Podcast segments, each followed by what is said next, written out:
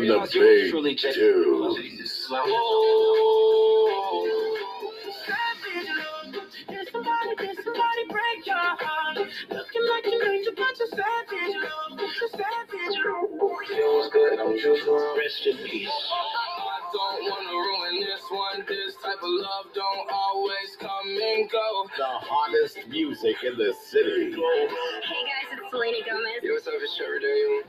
Last night was the last night. Our past life got me here like you can never figure me out. Oh oh oh, oh, oh, oh. This is DeVille Radio. In the mix with, with, with, with WDAV DeVilleRadio.com. Kayla Nation bringing you the news you don't want to hear, but love. I feel them. Y'all ready? They ready? Well, come on, well, come on. Y'all ready? They ready? We ready? We ready? Come on, come on. We ready? We ready? Come on.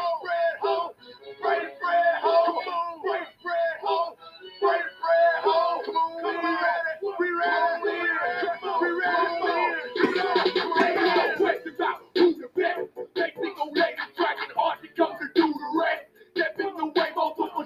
Going through the test.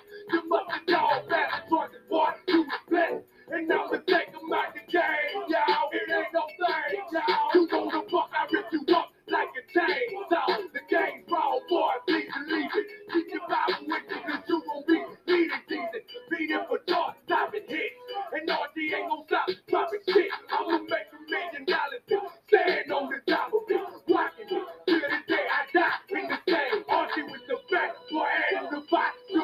the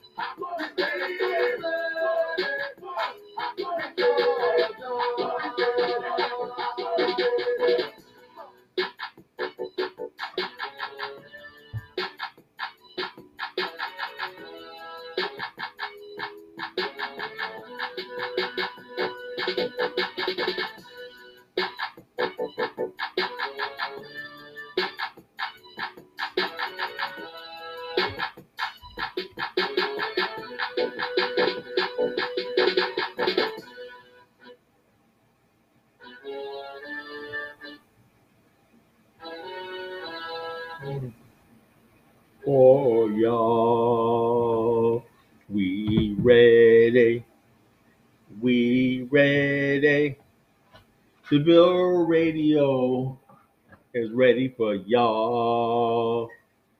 We ready. We ready. DeVille Radio is radio for y'all. Okay. Okay, one second. Hey, hey, what's up, Chris? Hey, I'm live on the air right now. I'm gonna have you guys call in at the bottom of the hour. I got a thing. Uh, what you gotta do is this. I'm gonna call uh call uh what you call call uh James, and then uh, what happens is you guys call. You have my cell phone number, right? I I, ta- I put it in the group chat. Okay, and then call it, then dial after you guys get online. Dial in. Uh, three will be on three way, but that's at the bottom of the hour. Okay, after I play the second song at the bottom of the hour. Okay. Uh, no, no, eleven thirty. Eleven thirty-five. You'll say when, when when the second song goes off at the bottom of the hour, bo- bottom of the at eleven thirty, eleven thirty-five, then call in. All right. All right. All right, brother. All right. You know, tonight, folks, we have a special show for tonight. We have uh, DJ Shownuff and DJ C Butter, my longtime friend Chris from childhood. We've known each other since we were 11, 12 years old back in the days. And before I, I, I start uh, about the topic of tonight and everything, we're going to talk about hip hop. We're going to talk about music and how the industry is going to change and how what we could do to take it back. And also, I want to ask their opinion on where this music and culture went wrong. Was it the money? Was it the mainstream of hip hop and everything? Why is so many good? Why is the art of DJing seem like it died out? And people can get up there and dare call themselves a DJ, like Akademiks and anybody, any nerd can come along and call themselves a, a DJ, and people don't even know what the respect is. Everybody, it should be a time where you didn't dare call yourself an MC if you didn't know how to pick up that mic, if you couldn't move the crowd. So what happened? But and also I talk about our, our brother Chris C Butter. Back in the days when we grew up, uh, all the black people in our area knew each other. The parents, and it started usually with the parents. My mother and his mother worked together, and they knew each other. So we got introduced by our parents, you know, and that was common back then. Nowadays, the kids, you know, uh, uh, uh, you be friends with somebody, and your parents don't know each other. So therefore, you know, you know, even though we maybe do some knucklehead shit, our parents knew each other and stuff like that. So ain't so far we can get. You don't have that nowadays. Now kids growing up, knowing, making decisions and everything, and you don't know who your kids are, are with, or you don't know their parents or whatever like that. We gotta get back to those days. But yeah, tonight's show, you know, I just want to talk about uh, who does the culture belong to? Who's orchestrating our culture? We have people that run magazines, people who make clothing lines, and it used to be a time where the flyest stuff came from Jamaica Avenue, Delancey Street, and what was hot on the streets is what people wanted to get. Now, uh, corporate America is deciding what is cool and what is hot, and we're following that. You know, back in the days, you know, uh, we used to have this thing called biting. And back in the days, if you had a fair, you get down to the city, you buy the front, the latest kicks and whatnot, you try to show it off. And then and every, next thing you know, a week later, somebody down copy your biting your shit. That's called biting. Now it's not called biting, it's called co-opted, you know? Everybody got the same style. Nobody says, yo, I'm rocking like this, and uh, I'm doing like this. And when somebody comes up bite it, you gotta say, yo, you gotta call them out or say, yo, give them props that yo, you rock that style. Let's like this. Now everybody follows trends. And who are setting the trends? it's certainly not. It's not coming from us. It's not coming from our culture. So we're gonna talk about that too. You know, with uh, uh, uh, how did like somebody like Tommy Hilfiger, you know, was a racist. Basically, everybody started sporting their stuff, or we started boosting all these mainstream label, mainstream stuff that wasn't, you know, that that how did, in other words, how did these people like Jay Z convince us about Tom Ford? Now, who the hell is Tom Ford? And why didn't we really get behind uh, the culture? Get behind people like you know Cross Colors, uh, uh, uh, uh, even Fubu and stuff like that. All that stuff died out.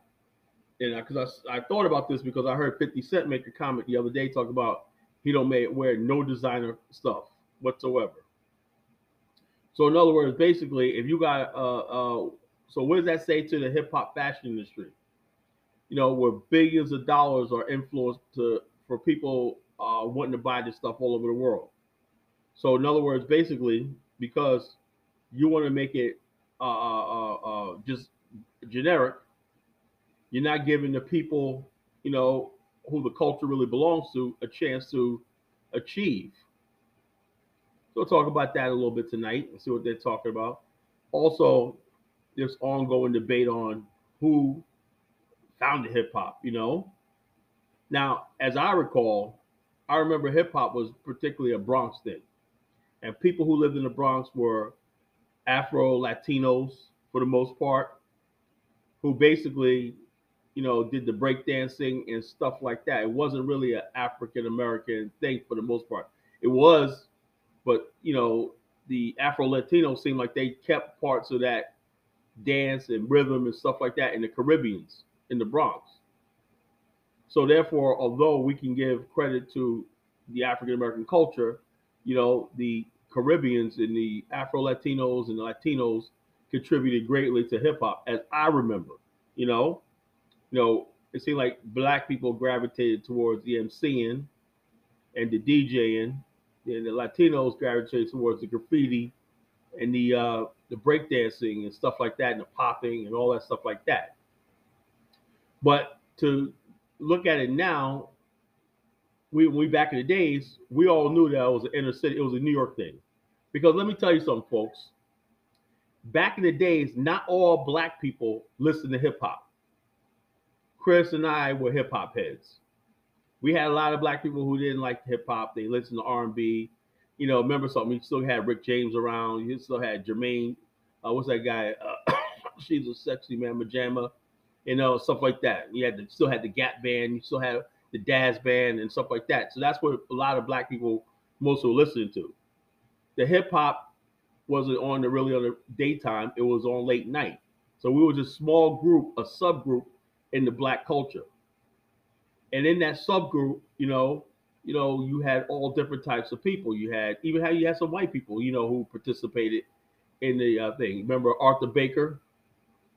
You know, Arthur Baker was a white guy. You know, remember um, uh, what's that? What's that thing?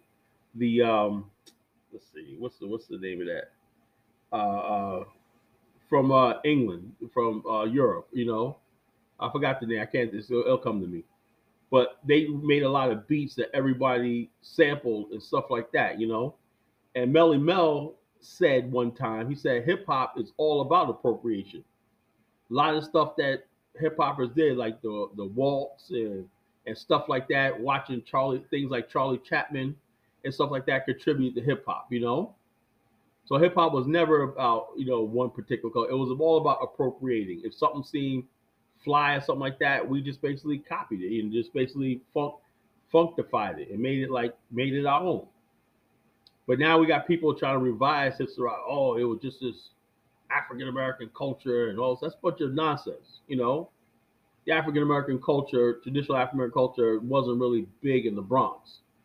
You know, it was there a little bit, but we shared the Bronx with uh, uh, Latinos, Caribbeans, Afro Puerto Ricans, a lot of people who were mixed Afro Puerto Rican and black and stuff like that. So it wasn't like a real black, you know, black American culture.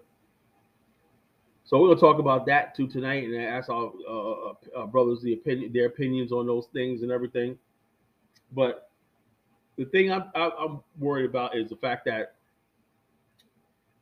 I was watching this one video, and this one kid was basically they have these videos first listing on YouTube where you have people, and the Wu Tang Clan is not that old. I mean, they go back to the 93, 94, 30 years almost, you know, but they lasted to the 2000s, you know. But why is it that you got kids nowadays have never heard of Wu Tang Clan?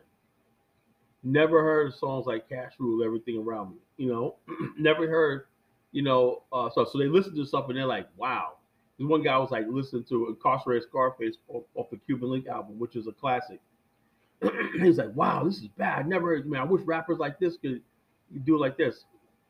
And and nowadays, uh, the youth do not listen to, don't know anything about the rappers back then. That's why DJ Akademiks made a comment about the dusty rappers who uh, who signed and, and didn't get paid off it. And people had to correct them. LL Cool J said, look, because of them, we were able to do good deals and got rich and everything. But they carried the culture and they never got credit for it. Contrast, when you look at other art forms, right? Uh, you could go and see a bunch of white people, right? And they'll throw on Ozzy Osbourne. They'll know all the lyrics, everything like that. There's a sense of continuity. But it seems like hip hop in our culture, it just throws out whatever's hot and everything, and it dies off. For example, you know I always play songs for a reason. That song Archie, you know, we are ready. You know, that was a good song. It was hot back in the uh the the mid two I think that came out like around 2006, 2007. That was a hot song. People have forgotten about it. Why is it that there's no continuation of play and acknowledgement? You know, and then basically when other people come along and they start doing it, oh, you're you're you're appropriating our culture. You're appropriating. Well, you don't appreciate the culture. I bet you any amount of money you go to any white person's house and whatnot, and they'll have all the albums. You know, they'll have uh, Liquid Sword. They'll have all these things. White boys are having album, CDs, collection. You go to the house, there's CDs uh, dated. Oh, this was such and such, everything. They could tell you everything about all the hip hop that came up in the last 30 years and whatnot. But the average black kid only knows what's on the radio today. And then we wonder why our culture, though they. So, ask a question tonight: Do we really appreciate this culture? Do we love it the way we say it? We do. Why is it not respected like other uh, art forms and everything? It's a dang beautiful art form, you know. Taking DJs and uh, MCs, and basically the the uh, the uh, the uh, the vibe that hip hop produces, the energy it produces, and particularly in a place like New York City, is an energy that's unmatched anywhere in the world. No, no other thing had produced the energy that hip hop back in the days did. The lyrics, the beats, and everything that should live forever, and some uh, lyrics that live forever. When I say something like the the name Kane is superior to many people, it means King Asiatic, nobody's equal. I hate to brag, but damn, I'm good. If the mic was a gun, I'd be Clint Eastwood. If a rap was a game, I'd be MVP, most valuable poet on the MIC. Those words that should live forever. How many MCs must get dissed before somebody says, don't fuck with Chris? You know? So, what I'm trying to say is this Do we really appreciate the art form? Do we cherish things the way other people do? And we wonder why we're still struggling in this music industry and why people who don't seem like they have an appreciation for art form seem to get rich off this. And real art and real MC and real DJing is something like that's dying away. So that's what we're going to talk about today. And we're going to bring our brothers in at the bottom of the hour and uh, uh, the show Brother Experience, right? Two DJs that are on, on DeVille Radio right now. If you don't haven't checked them out, check them out on Saturday afternoons, 4 p.m. Eastern Standard Time. If you want to experience real hip hop and everything, I was listening Saturday. I was I was amped. and I was in I was in such a trance when I was listening Saturday. I was in this place called Fud Records. This was like a, a burger place here in Virginia Beach, and I was sitting there listening and whatnot. It had music playing by, but I had my iPods in, and I'm listening to the real radio. I had this big ass smile on my face, and everybody looked at me like, you know, like, like, what's this guy's problem, man? I'm just sitting there smiling. I'm a, a, big black guy coming in and whatnot. I'm sitting in my seat, enjoying my stuff and whatnot. They're listening to their their hillbilly music in the background, the jukebox and everything like that. Everybody looking at me like, what's he vibing to? You know, no, I ain't vibing to y'all shit. I wish I could uh, go out there and pu- plug up the Ville radio and have y'all amped in here, but I can't do that. So I'm gonna sit here and mind my business. I eat my steak burger. So that's what we're talking about tonight, folks. This is the chief host of the Voice of the Column Nation radio show, the Column Nation Radio. This is going to be my third year on DeVille Radio, formerly Gangsterville Radio, coming up in March on my three-year anniversary. Uh, besides for the time I went to Liberia two years ago, I've never missed a, a, a show. Uh, I'm, I plan on, I'm planning on going by the end of the month again to Liberia, uh, between uh, the end of the month and March again, and I might bring. Uh, uh, uh, I'm buying a new laptop, so I might bring that over there and be able to broadcast from over there. And while I'm over there, I'm going to be promoting DeVille Radio because I, I want to look for an Afro, somebody who does Afro beats and maybe hook them up with this program. So the reason people say, ask me, Colin, what's important? This, this is my way of fighting back. You know, I do a lot of stuff on social media, but the uh, music is important. The culture and the music is important. What you, what we listen to, and what's important to us says a lot about the direction of the community. If somebody listens to the many shows on DeVille Radio, they get a sense of what black culture and black perspective should be. It's controlled by us. We say what's important. We put uh, stuff down, and people go to appreciate that you could DJ and get or get your playlist and listen to music that's not only better, but basically it don't have all the kill, murder, uh, and all the stuff like that we see on the air right now, which is poisoning our culture. Hip hop used to uplift people, make you feel better. If you basically, I knew guys that basically listen to a song or not, get inspired, right? And go out there and get their degree. Go out there and get their certificate. Go out there and get that job. Apply for civil service, right? The music is all we had, really. We really had nothing else. Because back in the days, right? When I used to hear, I heard Rakim say one time that, yeah, I, I, I, when I, when I'm speaking, he goes, if I reach that one person, I did my job. So in other words, basically, he's had a message to put out there, right? Gives you good MCing, but he's reaching a message, reaching to certain people. It was the only thing that us young black men had where we had people talking or talking directly to us. To me, that changed when it became all about the money. When when people start saying stuff like uh, if you ain't rolling on dubs, if you ain't got all this and everything, you ain't shit. When that that was people basically saying you're not my peer anymore. I'm bigger than you. I'm better than you. You got to come worship me. That's what that's what that's what a real MC was. A real MC told you stories that you could relate to. Love stories, you know. Group I used to like back in the days was the Lost Boyz, you know. They talked about stuff that you know the average brother could sit there and vibe with, you know. You know, really so. I, I miss Freaky Tah and all these other people that used to go out there and just MC and everything. I met Freaky Tah back in the days. He came down to Norfolk one night. We was in this club called Tropicana. It was a club. You know, we were sitting there and everybody was passing the blunt around, you know. And Freaky Tah's like, yo, man, don't take too long on the blunt. You know, we're just in there passing passing the passing the L around and just with everybody just chilling and, and vibing and everything like that. He didn't act like he was better than nobody. He was there with his girl and whatnot. I guess he got family. I think he got family down here in Norfolk, and there was this rapper from Norfolk called Fam Lay. He was he was there with him and whatnot, you know. So I guess he got family in the area and whatnot. He was down there chilling. Everybody's like, "Yo, what's up, man? Yeah, what's up, man?" You know, he's with his people. He's his peers. He didn't have no bodyguards around him. He had no entourage. He was like, "Yo, man, just, okay. I'm just gonna bounce back and going back up top, man. You know, tomorrow."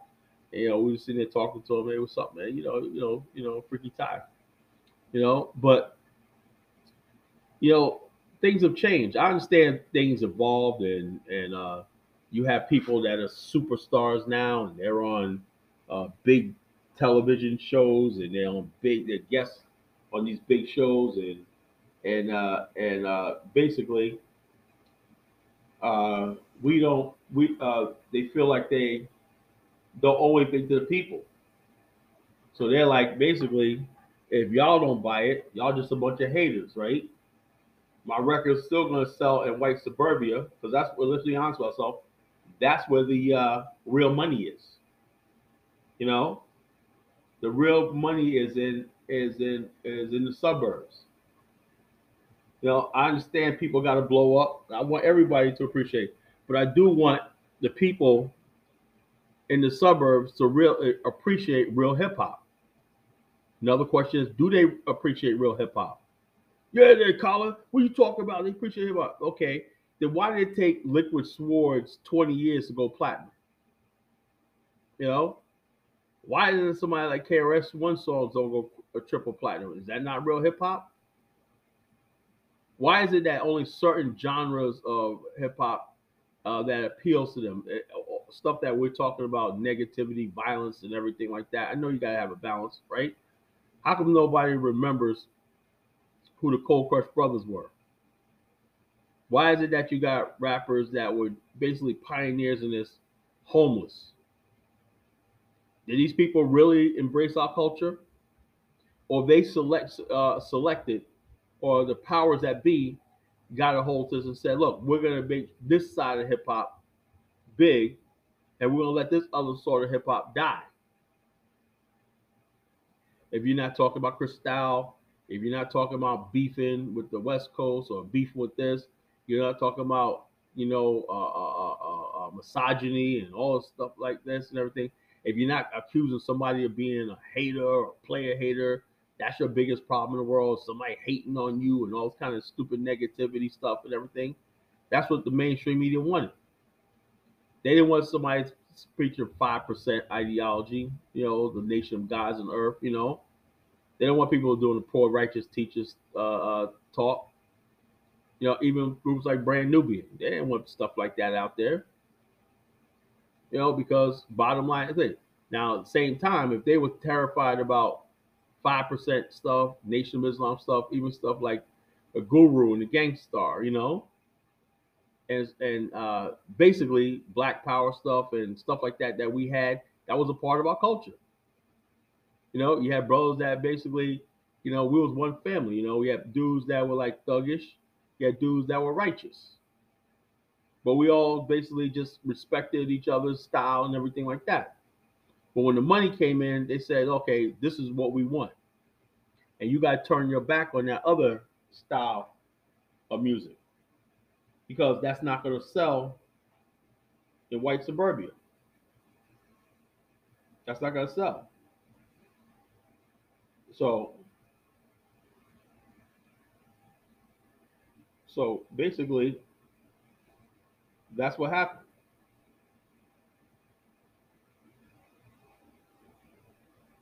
So we're gonna uh, play. All right.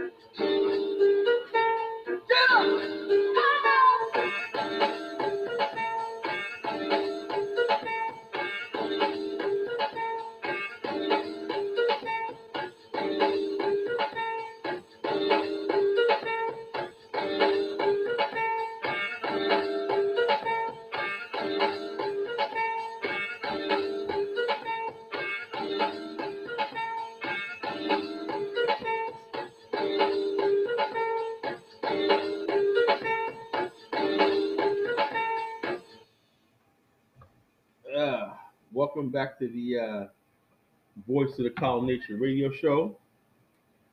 In a minute, my brothers, my partners ought to be calling in.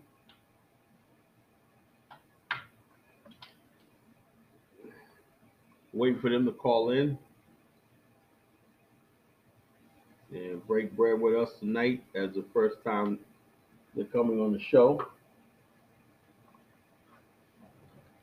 So I'm waiting for her. let me give them a text. Okay. All right. All right, here we go. Unknown caller. What's up? Is this James? Yes, sir. Oh, gets on. You got Chris on the line? Uh, Yeah, call him on three way.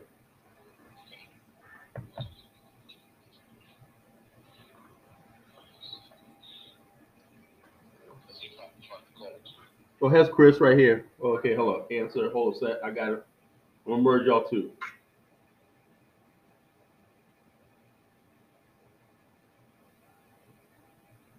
Oh, He's trying to call. All right. Yeah. Okay. Here we go. Here we go. Here my brothers at. Here, here we are. What's going on, brothers? Hello. Hey, brothers, can you hear me? Hello. Okay, hello.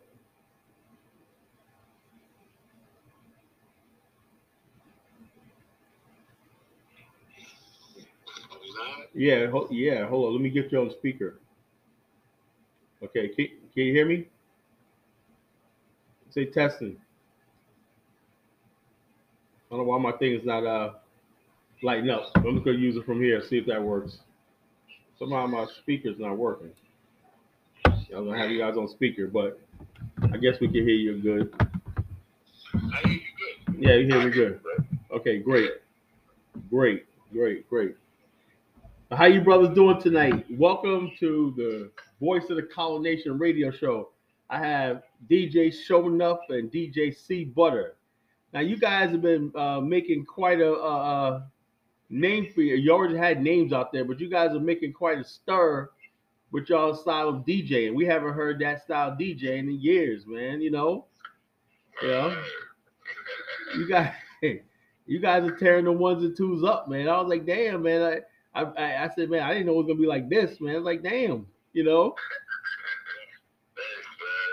yeah, These brothers get me in, man, because you know he's got that style, and he, you know, being from where he's at, man, and like the era of like music that we grew up in, right, you know, it's like, you know, he's he's like he knows those cuts. So like when I when I hear what he's playing and everything, man, it just it's like I got to challenge that.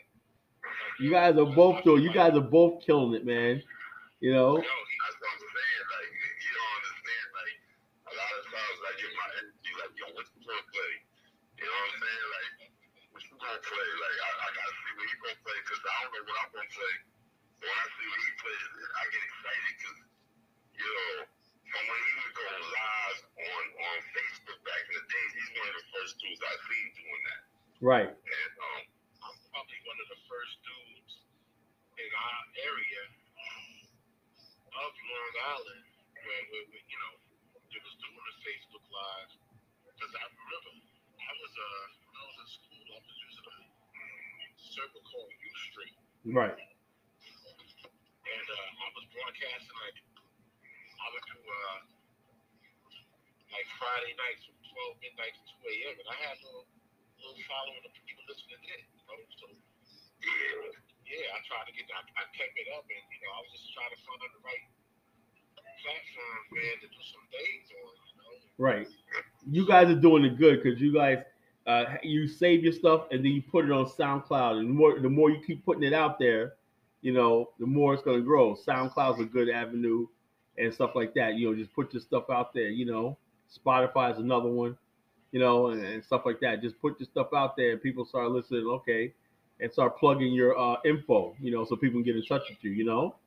Yeah, because yeah, you guys definitely got got it, man. You guys definitely gonna save this art form, man. I asked a question, right? Back in the days, right? I remember, I remember uh, when I remember when breakdancing sort of died down. Chris, remember that?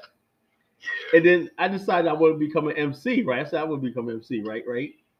And then Chris showed me a tape of Rakim. I gave it up. I said there ain't no way. You know. Now I'm I'm looking at what I'm hearing now. I said I should have stuck with that shit. You know. Yeah, yeah, yeah. Yeah, let me tell you, a lot of, lot of dudes that when they started off, man, if you listen to them now, wasn't really like really lyrical like that. But as over time, they really, you know, dudes improved. You know, right. it's just anything else. You know, as long as you really want to get better at it. You know what I'm saying?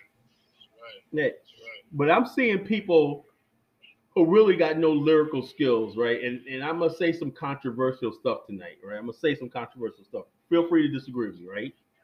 You know, all right. I I I like Biggie and Tupac, right? Okay. But I never thought they were real MCs, like I, as I know them. You know, they're rappers. You know, you know, commercialized rappers. You know. And I think a lot of people felt like that, you know, because I remember uh, back in when Biggie came out, he, I first saw Biggie on MTV. I said, "Yo, I blew like you thought I was." This nigga came out of nowhere, you know. That was the age of the sign on the dotted line, right? You know, sign on sign. on- Uh, we'll, we'll next thing you know, we're gonna give you a budget, uh, promotion. We'll get you on MTV. We'll get you into the right clubs and everything. Before you had to go with your mixtapes, you know, and there was a mixtape circuit. Whatever happened to the mixtape circuit? Uh, Both of you guys comment on that.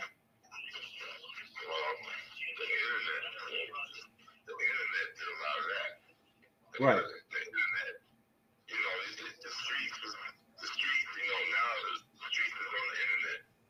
Right.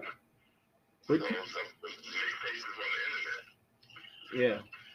But back in the days, those those those guys didn't get no uh, air. They got some underground radio play. You might hear a song on the underground, like, "Oh, I got to go get that." You know, you hear it on DJ Red Alert. or Mr. Magic. That's that's what's like. Okay, so you speaking of the underground, right? Right. So you talking like college radio, Mr. Magic, you know, all Yeah. like that. So that's like, I'll say that was like our internet. Right. because we didn't we didn't really have the internet like that. We had to listen to college radio or Stretch and Bobbito, you know, shows like that. You know, yeah. WBAU, you know, out in uh, Hempstead, Long Island, with Dr. Dre from Dr. Dre and Ed Lover. You know, they had a show up there. You know, so we had like college radio to, Stony Brook, you know, Street FM, you know, stuff like that. That played like a lot of unsigned artists and like a lot of the new hype. That's how we heard a lot of our stuff. You know, man. hmm You know, even with uh, when it came to doing like shows, you know, the college shows always, you know, they always had somebody major. You know, at the college shows, they really back then. I don't remember having uh, too many unsigned artists do some things. You know, if they did, they did. hmm Yeah, like like, the, like they might let you open up something like that. Uh, the mixtape circuit got crazy when you know they when they basically turned the whole concept of mixtapes into like we, we did something called albums. We put an album together, right? So they wasn't called they were calling their albums mixtapes. You know, for this generation, oh my mixtape, my mixtape. You know, we had albums. They, you know, 50 did it. Jumping on people's tracks and redoing their songs. You know, and then, then, then, then like the, the industry got like flooded with it. hmm And then that's when everybody was they got away from doing like albums. Right. Right, right, right.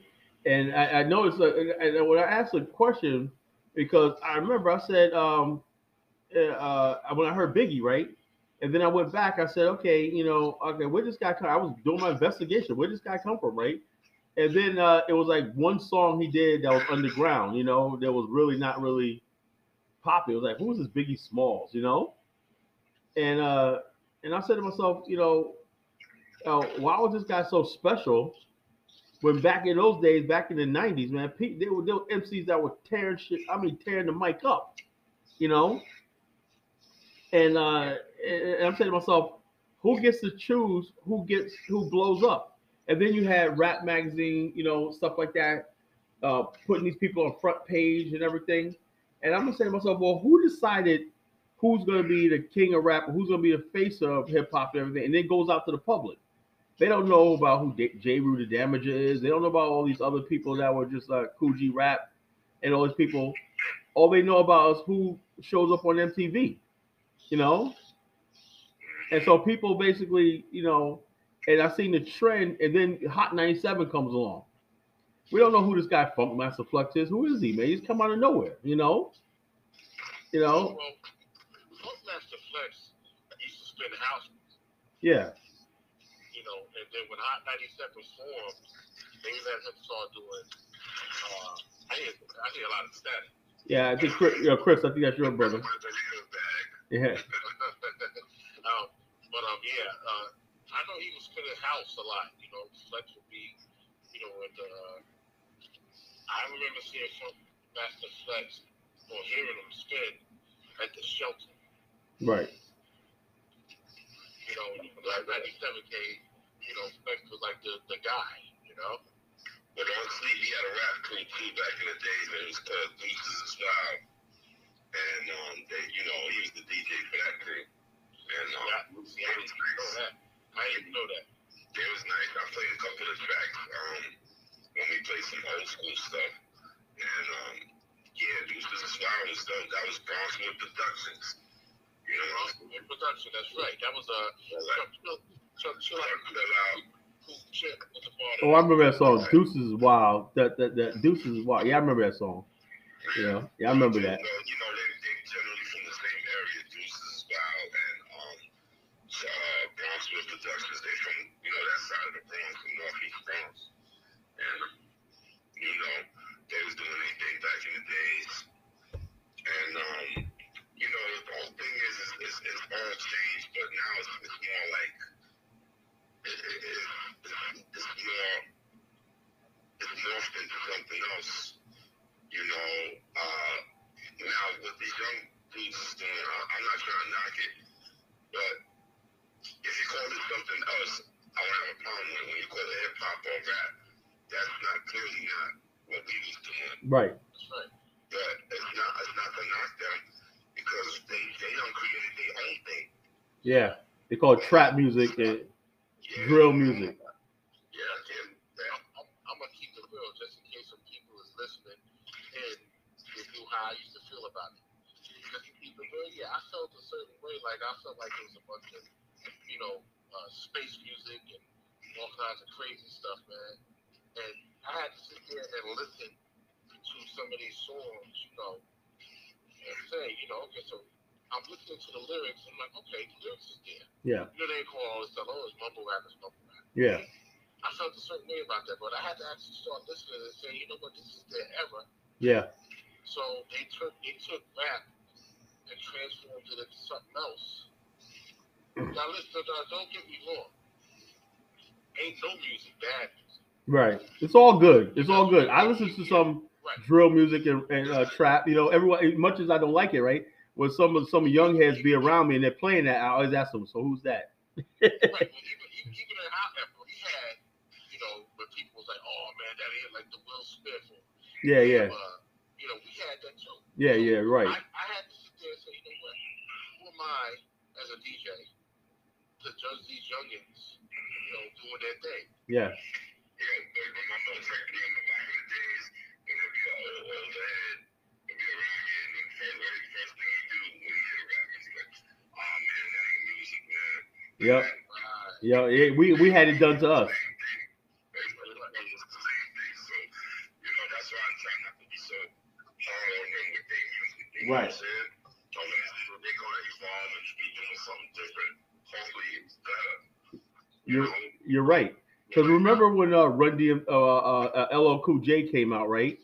And everybody was like, "Yo, man, that, that didn't sound like." Because he, he he what they said was he he sounds literate and clear in his music. You know, vibrates the concrete. And people were like, "Yo, they listen. They used to listen to Flash and just people just you know talking a bunch of stuff." But LL Cool is using big words. You know, first that rapper really used like big words stuff like that. and people didn't know how to take that, man. Uh, back in the days, remember, um, UTFO came out, you know, and they're talking and stuff like that. Even KRS One came out, talking about my philosophy, you know. Everybody's like, man, what's he talking about? My philosophy, you know, and all stuff like, what's he talking about, you know? And so hip hop was always the type where, you know, they basically you got to change them out. Melle Mel said hip hop is all about appropriation, you know. You know, you know, you take something, you take a rock beat and use it, you know, because early rappers use Led Zeppelin samples, some beats from Europe. Remember that? Uh, uh remember song Trans Europe Express? Remember that? Oh yeah. You know, and stuff like that. Listen, I used to, I, I, I used to love that track. Yeah. I used to drums in the, in the beat that I did. I called it Long Island Express. Yo, yeah, man, I gotta hear that. You gotta play that Saturday. You know. I, I was just putting that on the air for you. Oh, good, good. I gotta hear it. That that I gotta hear. That I gotta hear. You know, so hip hop has always been that that that mixture of everything. You know, only problem I have right now is I worry about the continuity of it. Right? I mean, it really hurts me, right, when I hear younger people who don't even know, never heard of Cuban Linx. That's not even that old. You know. And I see you see, but uh, and the white kids, right? They'll have all those albums, right? You talk to an average white boy, he'll know all the uh, classics. He'll have the CDs and everything. You know, he'll have everything. And bro, you know what I'm talking about, right?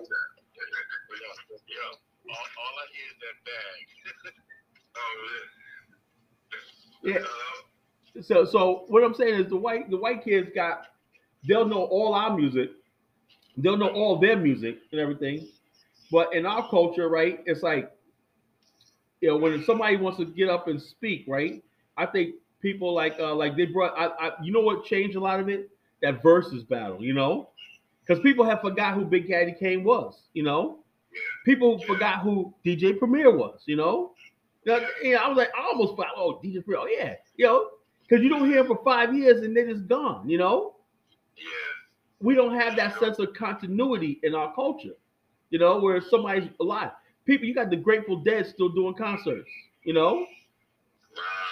Right. You know? Right, right. It never stops, you know. It's like it's like these young rappers forget that they used to listen to this stuff when they was children, and it's what influenced them. You know what I'm saying? They they part of the You gotta game. remember, you gotta remember this. These new artists are different. Like our artists in our era, when we when, when we put our albums, because we was part of that era too. So when we put our albums, we albums, we did an album, right? So when a person did a when an uh, artist did an album, be it what genre of music, whatever you're in, you know, there was a single, there was a second single, then the third single that came out was when your album dropped. And then you had the B sides on those singles plus another one that came out. Now, mind you, the videos always went with that too. Right. That Yeah. album, that album will ride out for the year. By the next year, or by the half of that album's year, you're, you're building your next album. Yep. Building that momentum. That's how they used to do. Now you got everybody, every artist. Oh, it's gonna be a, a mixtape out every week. Yeah. Jay Z, man, real. Plays them out and make, that's what plays a lot of these artists out. It's like, okay, that's just the same regular old mixtape. Yeah, I give Jay Z that man. Back in 2000, that was my club years, you know. Jay Z had a song out every two days, man. I'm like, dang, man. I don't know how he did it, man. He was just like, I mean, I'm a hustler, baby. You know, Cassidy, all that. I mean, that I can say about Jay Z, Jay Z's lyrical. he's lyrical. Say what they gotta say. I, you know, me personally, my opinion, I think he's a lyrical artist, and Yeah, he is. know, his skills are there. You can't take it from him. He's got the skills. He got the skills and he had the beats, bro. I tell you what, man, because I mean, the the the he, he he's the one that and, and Snoop too. You know, you know, Snoop made a lot of songs that basically they knew. See, the whole thing is hip hop changed from when we was in the streets, right? The underground, the garage party, and stuff like that, to the clubs. You know, to the clubs. You know, if you weren't making club bangers, you weren't doing anything, and so even underground artists want to get that club banger. You know, and stuff. You know. That's a fact. Everybody talks about they don't want to sell out, but to, to make that dough, they had to make that commercial money. You have to make that commercial money. You know, I have no problem with people making a commercial. My problem is that you know when it, it goes too far, when we forget, you know, where this comes to. You know, you, you got to give respect. A person, like I said last week on the show, I said, look, back in the days, man, when you saw a, a real MC, that dude could be, you know, uh, uh, uh, a maintenance man in a building. You know, he could be working for UPS. But when he had those crates and he had those two turntables and a microphone, when he got, got when, he put on his stuff, all heads must bow, knees confess. Yo, that motherfucker is about to tear the shit, to tear the place up. You know, and you gave him that, you gave him that respect. You know, You just, you just said MF? huh? You just said MF.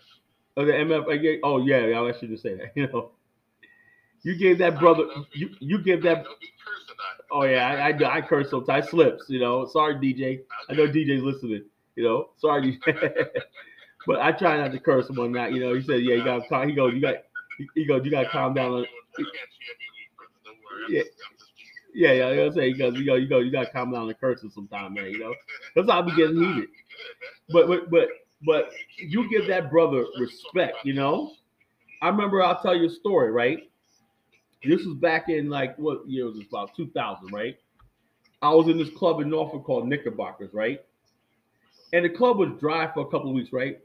But this one Puerto Rican guy came, a little short Puerto Rican guy from the Bronx, came there, right? I was like, man, who is this guy, man? Whatever. Yo, and this other Puerto Rican dude from the Bronx, right, was MC, right? Yo, they they did the stuff y'all do, right? That's what I said. I got some ant, right? They were doing, they were, they tore the club. I mean, I was like in a trance. I was like, damn. And he goes, yo, this is what down here from the Boogie Down Bronx, right? Yo, everybody, man, get on the dance floor. Throw your hands in the goddamn sky. Raise them like, yo. And everybody was just like, damn. And the way they was cutting and everything like that, right?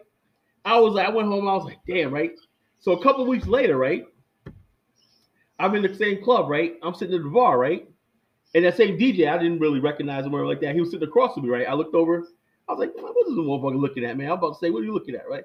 Then it dawned on who he was, right? And then I turned around, right? Like, oh shit. And he looked at me like and just winked.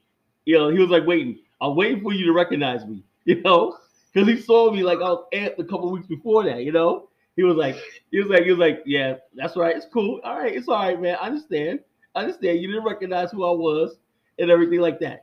That's the respect, you know, when when when, somebody can just rock tear rock the house up, you know I'm saying, get people off the wall and like that, you know, that energy is like unmatched anywhere in music and anywhere in the world, you know? And so Yeah. Part of the reason we doing this show because we miss that stuff. Yeah, you know, and like I said, and I hear that on your show on Saturdays, man. I'm like, damn, man, this is the way it should be.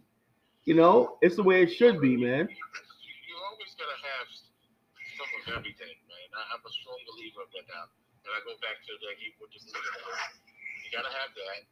You gotta have spark. You gotta have some house. You gotta have some reggae. You gotta have the the, the music that you know we came up also because people our age, you know, still want to hear this music. Mm-hmm. And they still want to have a good time. Mm-hmm. you know. So you know, you gotta, you know, it's it's all about how you give it to them, man. Like we, we, what we do. I mean, and I'm pretty sure there's other DJs that, that do the things that we do. I'm gonna, I'm gonna let you know right now, they're not the show brothers experiment. Oh, yeah, it's not. I haven't seen nobody. Everybody got their own thing, and I appreciate all the DJs out there. But that that you know that energy, you know that that power energy you guys bring, man. I have not heard that in years. You know, Thanks.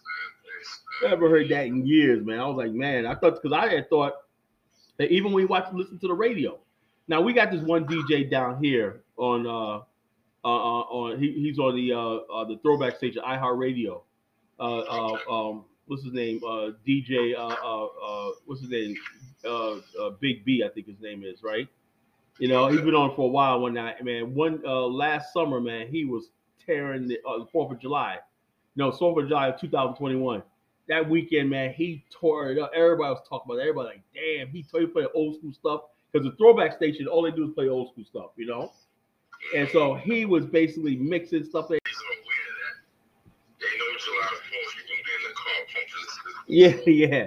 Fourth of July. He did a turn up on the radio on better turn up on the radio because I know I am turning up on July 4th. July Fourth, man. Or, or any holiday like that. Yeah, yeah, you know, Everybody, everybody's home. Everybody's home. Everybody listening to music, whatnot. Everybody got that stuff on, you know. like Christmas and New Year's, we old school hip hop, but you know, with Biz Mark and everybody, you know, and um, took them back, man. That's all. that, that's what that's that's the season for that.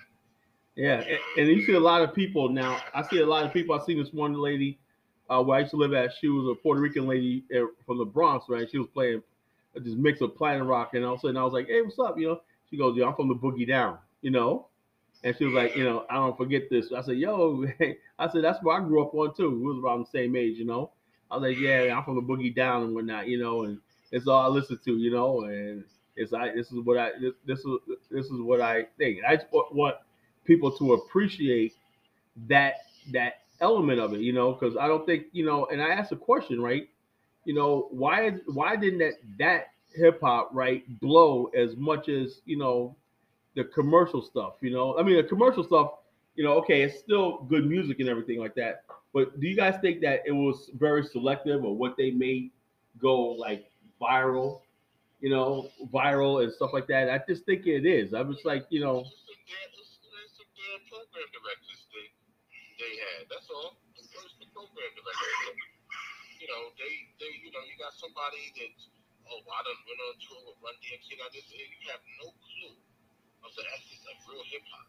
mhm. You calling yourself a program director, and that's when they started letting artists be program directors and presidents of labels, and, and it still got kind of messed up, man. It's like right. it, it, it all deals with the program director, man, because there's a lot of good music that should be getting some spin. hmm It's just sad. It's just sad. To, it's sad, sad to see that like we don't have the the power. And also, it always be like if somebody speaks up about it, oh, you'll they'll call them bitter, they'll call them a mad rapper, and just I, just disrespect, you know, because. I want I want to know. I would love to know from Rakim. What does he really feel? I mean, this guy is a god MC, you know, and a lot of people don't even know who he is, you know. You know, but if you take know, and J. Cole, you know, and J. Cole, I, I and I like J. Cole, right? I have nothing against. J. Cole, but when when somebody Charlamagne the God said Kodak Black today, he said today Kodak Black is the GOAT, the greatest of all time. I mean, and it goes it goes out there. I'm like, yo, who does who does that he said that? Look it up. He said I know he said it. I see, seen it online. yeah, I mean, I'm like Pay attention to those And- things, man. But, but you know what? People like him, their position and everything, you know, it's all the promotion scheme, man. You know, said it so you could all, so everybody could all argue and leave a comment. You know, you that controversy, man. That's what, you know. it was a trend for, you know, the artists. You know, so I mean, you know, that's terrestrial radio. I, I was done with them a long time ago when I started seeing their programming with, you know, the way they have certain shows and everything, and I'm like, okay, it is what it is. You know, I'm done with them. I can't get mad at them. I'm just done with them. You know what I'm mm-hmm. saying? So somebody like him who has a TV show, you know, and who's, who's you know, well successful and what, I mean, very successful in what he's doing.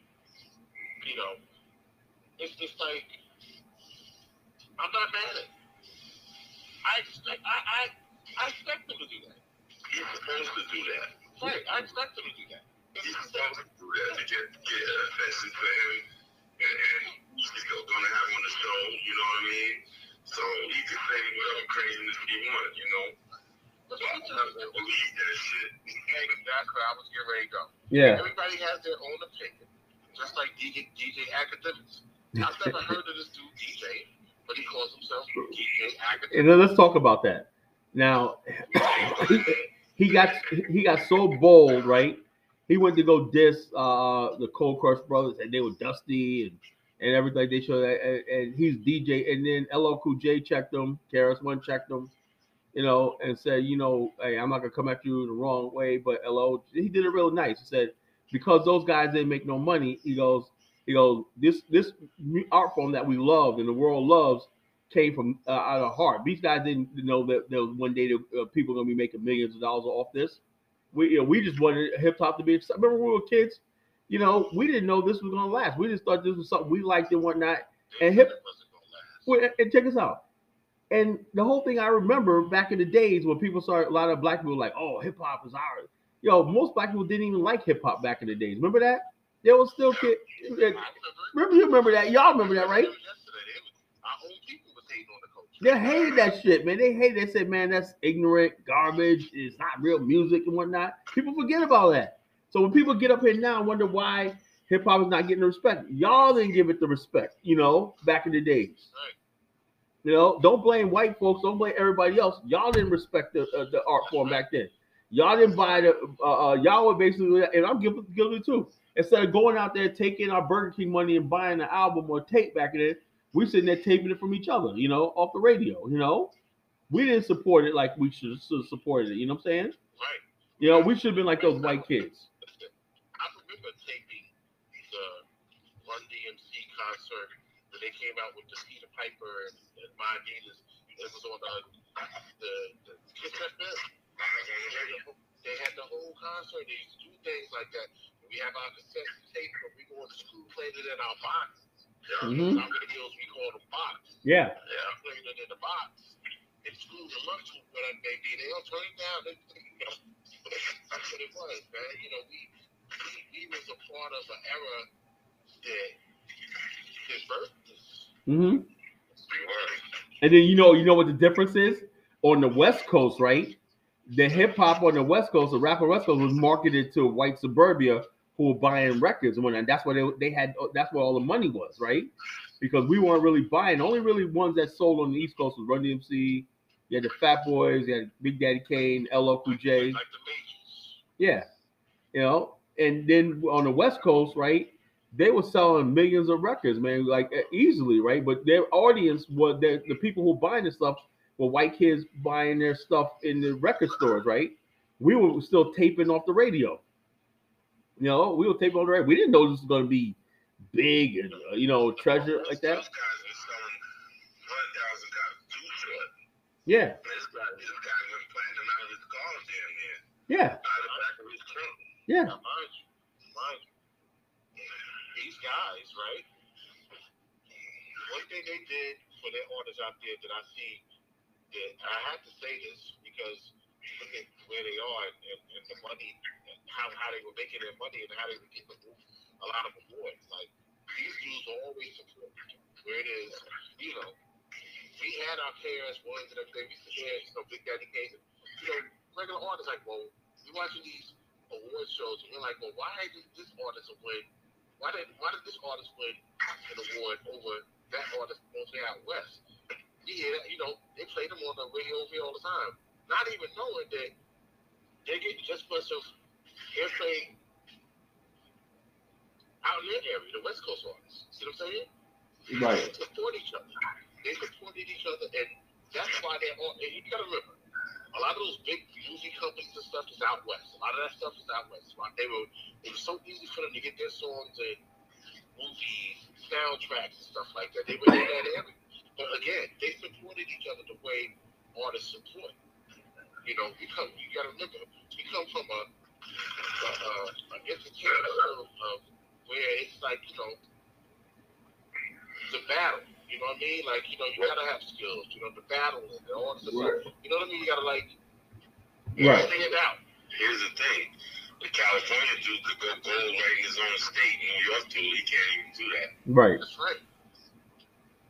Right. You know, you know, so that's that's that's what I mean by like, you know, the support that they have and everything. And like I said, like I, I go back to with the youngest, I had to start supporting a lot of this new stuff because I said, you know what? If I'm a DJ and I want to help bring some of these new artists in, new artists in, hmm and I want them to send me their music, I want to be the first one to break them in and say, listen, WTAV radio is playing all that new stuff. Yeah. They got all the new artists, and everything with the good radio and everything. I want to be the first one to do that. Yeah. That, I, I support. I, I support that 100, percent brother. Right, I had to start, you know, changing my ways of, of thinking as a DJ Right, and as a producer. right. You know, I had to start saying like, listen, you know what? I think that you know I need to stifle myself with how I'm coming at these youngins. Yeah. Because it obviously is not going anywhere. You know, it's obviously not going anywhere. So you might as well get in on it so we can basically uh, get a piece of it, you know, and, and and therefore connect that with the old school so we can pre- end up preserving, you know, the culture, link it together. So look at these artists now. I'm not. I'm not. Shit, These kids are smart, man. You know, I don't think. I don't think lyrically they can hang with a lot of you know people from the past, but um, can't knock them for their hustle and they got to the bag. And kids, and these kids want to hear stuff that and, and all that. You got the kids nowadays, right? You know, and I listen to them. I listen to them speak and whatnot. and I talk to them. The white kids and the black kids are listening to the same. It's not like we back in the days where we were, introducing this culture to the uh, the black kids had had the task with introducing hip hop to the uh, the white kids. The black kids are growing up in the suburbs too. You know, that guy Trippie Redd, that rapper Trippie Redd, MC, or the rapper Trippie Redd. He's a story. You see, I see uh, even Plies, right? These guys were all freaking nerds in high school and that, but but but people don't care. You know, if they like Plies or Trippie Redd, you know, you look at Trippie Redd, he got a YouTube like 600 million views on his videos. You know, 600 million views on his video. You know, he didn't have the life. He didn't come up from the inner city. He came from a white, uh, mixed race suburban family. But that's what sells. And that's what the kids are listening to. You know, the black kids and the white kids. They're not, you know, and you know, we we we a lot of times we want to put our experiences on them. You know, we grew up. We all grew up in the inner city. You know, that's who we were and everything. But these kids grow up in the suburbs. They're growing up around different cultures, different races, and everything, and they all listen to the same music. You know, and so you know, I I, I gotta respect that. I gotta be like, okay, that's that was my time period. I did this one kid. I did go up to him right one day. I said, "Yo, man, uh, check this out, man. Pull your earpiece out, right?" And I put on Das EFX, uh, Mic Checka, the remix. You know, that shit is, is, is fire, right? And so he was like, "All right, this is good and everything like that." I said, "All right, you like that, right? It's bad, right?" It's like I said, "What do you think about yeah?"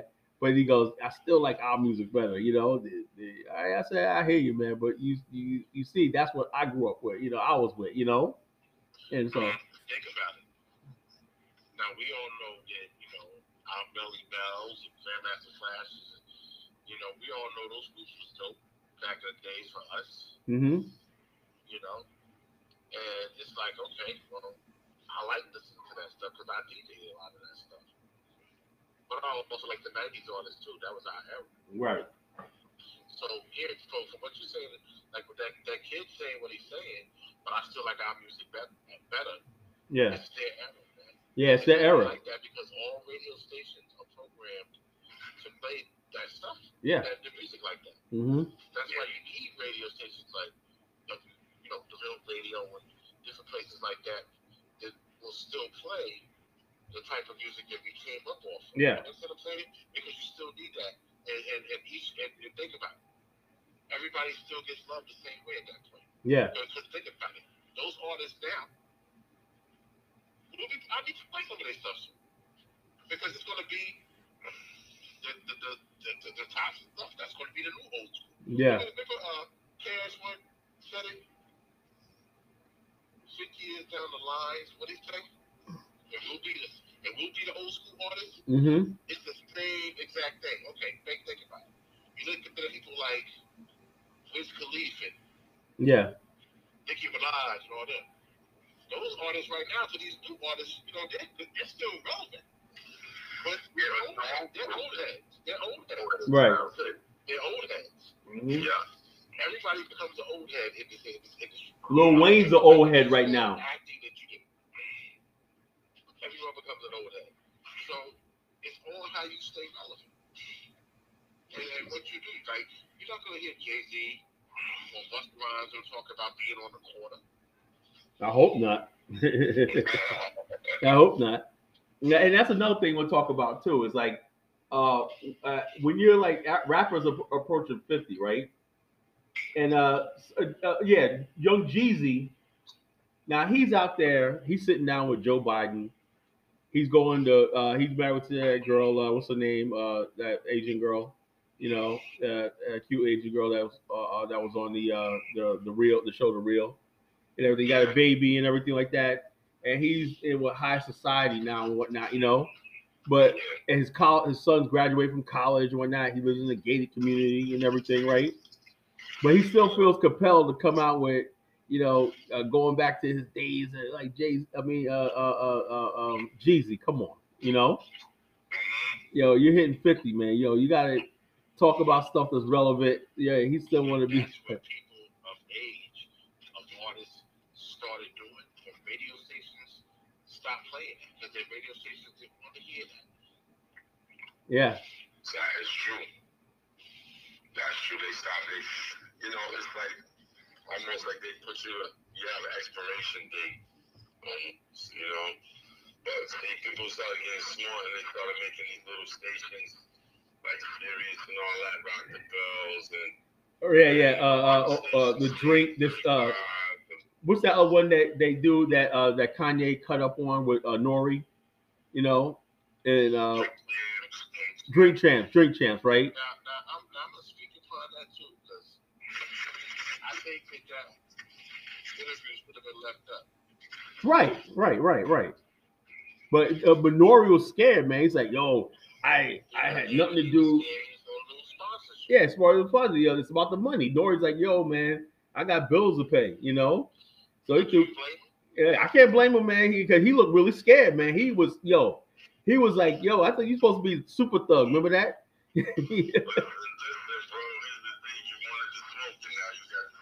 yeah. and Kanye don't give a Kanye don't give a fuck, man. Kanye going off and whatnot, you know.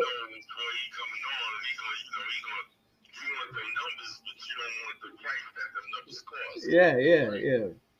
So yeah, and and, and that's what I see nowadays, right? Uh, the culture is not even about the music hardly anymore. It's about like 50. You know, he does these interviews, right? Where he says this, he says that. You know, I thought, you know, you know, Wendy Williams a couple years, uh, about a decade ago, right?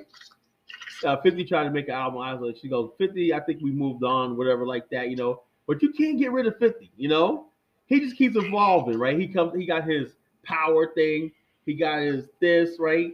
He'll put out a he got a so, huge social media presence. He'll say something right, and everybody's like, it, and you can't ignore him, right? It's like, what the hell did 50 say? Then lately he went on that beef with his son. Everybody starts talking about that. 50 knows he does a lot of stuff like that. 50 hosted uh uh what's a Drew Barrymore show, right? And he's up there with stuff like that. He's always in the public image, right? You can't get rid of him, right? And he's like, wait a minute, 50, you're supposed to be a rapper, right? But you're doing anything but rapping. He's making money just doing interviews, do, trolling people, and doing stuff like that, you know, staying relevant. Basically it. What you're saying, stay relevant. I mean, it's like this. Yeah, you can go give age and rap, but what else are you going to do? You see what I'm saying? So he took it to that level because you know, think about it. He was in movies.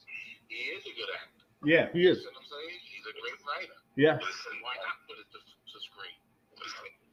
that kid, you built the right guy up, man. That guy right there, man. Yo, I love what he did to the game because Exactly. he, he came in, he had a plan, man. Mhm. And this guy, And, and people underestimate him, man. That guy is brilliant. let me tell you, this guy, the chess moves he makes in the game. You man, see it, yeah, Chris. Y'all, y'all see it, right? This guy's making chess moves. Just when you thought 50 is out, guy makes chess You know? and I don't know how Fat Joe thought he was gonna deal with 50. Fat, he's just 10 times smarter than Fat Joe. You know, Fat Joe's all right and everything, but 50 played him like, you know, you know, and then he- and you know what else too? People don't realize this. Uh, when when it seemed like 50 was getting cornered by Fat Joe and uh Jadakiss, remember they the song I got a hundred guns, a hundred. I'm from New York. Remember that, right? It looked like 50 was over, man. You got all these New York artists ganging up with that. And then 50 was like, yo, man, I'm not worried about Fat Joe and them because I just went to night. I pivoted. I went to Nigeria. I sold out a concert, 150,000 people, you know? And then and then when before Fat Joe could respond to that, he said Fat Joe didn't even go in, in- in the club. I didn't even this. Didn't even sell 300,000 copies. Didn't even go gold. I was like, damn, I didn't even know that. 50 started putting out stats and stuff like that. So people started looking at stats and everything. And I'm like, damn, 50. And then, right before uh, uh, Ja Rule and all of them could uh, respond, right? You know what 50 did? He pivoted towards a, a fake beef with Kanye. Remember that? Yeah. You know, he was on the cover with Kanye, right? Kanye was up and coming. Now, why 50 Cent, right? When he got serious beef with all these dudes, gonna talk about Kanye because Kanye was hot at the time. He wanted to say, Kanye, Kanye shredded him with that. though. yeah, but 50 didn't care about that though. 50 knew that, okay, now I'm on the level of Kanye, you know, and people forgot, completely forgot about Ja Rule and all them other people. That was smart. He used Kanye. He knew Kanye was a better artist, whatever like that, right? He knew it, you know. But he knew the fact that that people be talking about that for a few uh, next few months, right? And they forgot about Fat Joe and all these other people, right? And they're like, uh, Fat Joe feel like 50, remember us? You know, remember? Yo, so I like that they did though, I, I like that they made amends with each other they did. because you know I wish him and Ja Rule would do it, believe it or not, because I'm gonna keep it real, man. You know, the, the, you can't take away what Ja Rule did. Ja Rule had made some, he was a good artist. Right. So imagine them two, imagine 50 doing a concert, and then he bring Ja Rule out on stage. Just like uh just like um uh Canibus brought out LL Cool J. Right. You know? I'm gonna say it like this: the the beef, the a lot of money in the game. Like you said, um, these guys could have been going on tour together, man. These guys, these would have been ill tours. You understand? Like, and we get robbed of that from these stupid little beefs. Yeah, it's stupid stuff. Yeah, thieves and they, you know, cats, you know, offing each other, man. It's like they done turned it into a violent entertainment. let's let's talk about let's let's talk about that right now sometimes back in the days you know rappers some things get hot now rappers uh, nowadays are getting into it just to beef you saw that Soulja Boy with the young dolph situation. Soulja Boy is basically saying yo man you know he dissed my lamborghini. Stupid stuff like that you know? And they're basically going back and forth on internet you know putting out videos and he dissed me. Yo, I got the ops looking for him and all this kind of stuff like this, you know, all this kind of nonsense. It's not even about the music anymore. Before it was a competition about music and style and everything, you know. Now it's just beef, you know. And, and the thing is, we gotta take a little bit of that blame, man, because you know, in, in, in the '80s and '90s, you know, things was a certain type of way in the streets, Mm-hmm. and, and, and with the music, you know, and Yeah. um, a lot, a lot of the gangster rappers put out there, and you know, these kids, they heard it as kids, man, and what they grow up to be. Yeah. You know I mean? And was putting out there. Let me ask you both. Let me ask you both a question, Chris. Show no. Now I say like this. You know, you got Young Thug on trial, right? But but get this though. Why is it that uh uh uh Cohen and 300 Records and all these other people, how come they're not uh, as a, they say the music, uh the beef, the music and everything, lyrics and everything cause violence and everything because people acting on it and stuff like this. But the record companies were distributing this stuff. How come they're not even held civil, civilly liable for other if, if, if Leo Cole, Lyor Cohen, you know? well, think about it. You know, look at what Kanye was talking about, right? Look who runs the industry. Yeah. You know, the industry sells off of beef. They make money off of beef, violence, and all. My thing is this: you gonna give some of that money to some of these dead artists' families Right. that y'all profiting off of? That's what Dame Dash was saying. Like, you know, this is. And, and don't, don't get me wrong. I'm not saying it's, listen, it ain't a black thing, it ain't a white thing, it ain't a Jewish thing, whatever it may be. It's a common sense thing. Well, I'm gonna tell you one thing. Back to your question, you said that um that you asked that why these record companies aren't held liable and stuff like that. Well, one thing that I noticed, and uh, you know, sure enough, I know, I think you noticed this too. A lot of people that have labels and have labels that you and people in the music business that you hear are like big time um people behind the scenes and the these people what you don't know what you don't know about them is they're lawyers. Yeah. A lot of these people are lawyers. A lot of these people that own these labels are lawyers. Mm-hmm. You know what I'm saying? And, So they know they know how to manipulate the law. They know how to manipulate that and, and, and put that on paper. That's right. saying that we have nothing to do with they, they probably got them. You're right. They probably got themselves covered. Yeah, if anything happens with you, we don't have this. You know, uh, uh, the, They got, uh, they got, they got uh, a life insurance policy on the artist. you they get paid out when they die, or the artist die, gets killed or dies. Yeah. Yeah.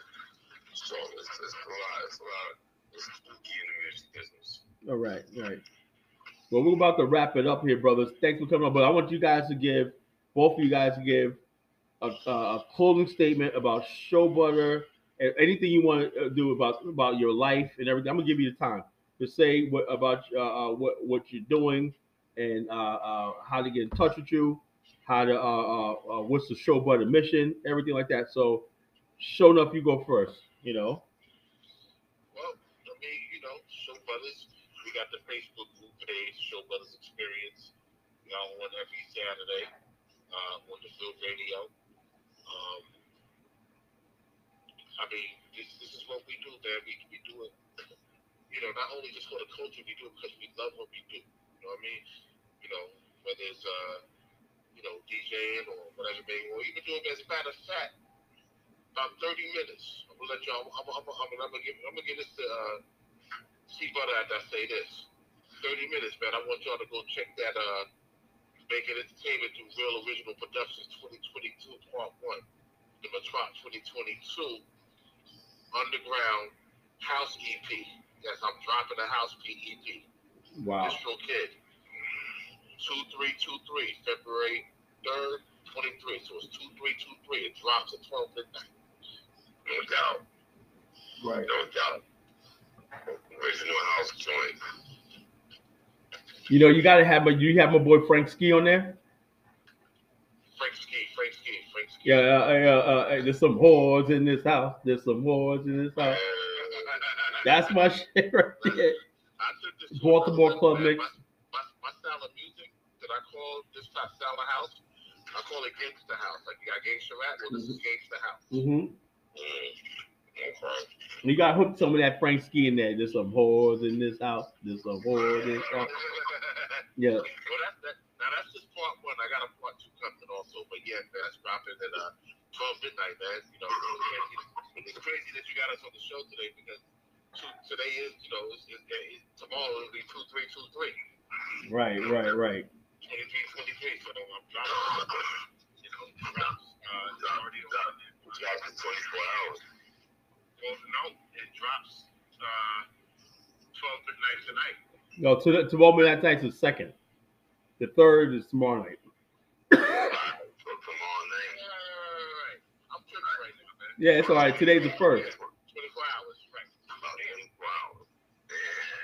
Yeah, look, look, I'm amped, y'all. Look, look, here, like, He's amped, bro. He's amped for his stuff to drop, man. All right, Chris. It's dropping, though, man. Yo, C Butter, go ahead, man. What, what say?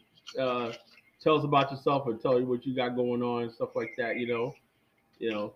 Oh, um, listen, just doing this show brothers thing right now, man. Trying to bring it back to that era, like that New York circa 80s, 90s, Bentley's era.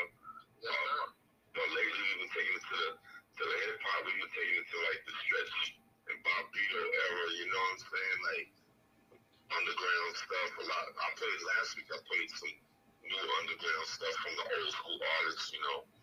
And stuff like that. You were rip, um, yo. You were ripping it, bro. you were, ta- Yeah, sure was. yo, yo, man. I had this big ass smile on my face, like, yo, what this guy's country music in there and everything like that. There's only a couple of black people in there, a couple of black guys and black people that work there, but it was mostly a white crowd and everything like that. So everybody's like, what's he popping his head to?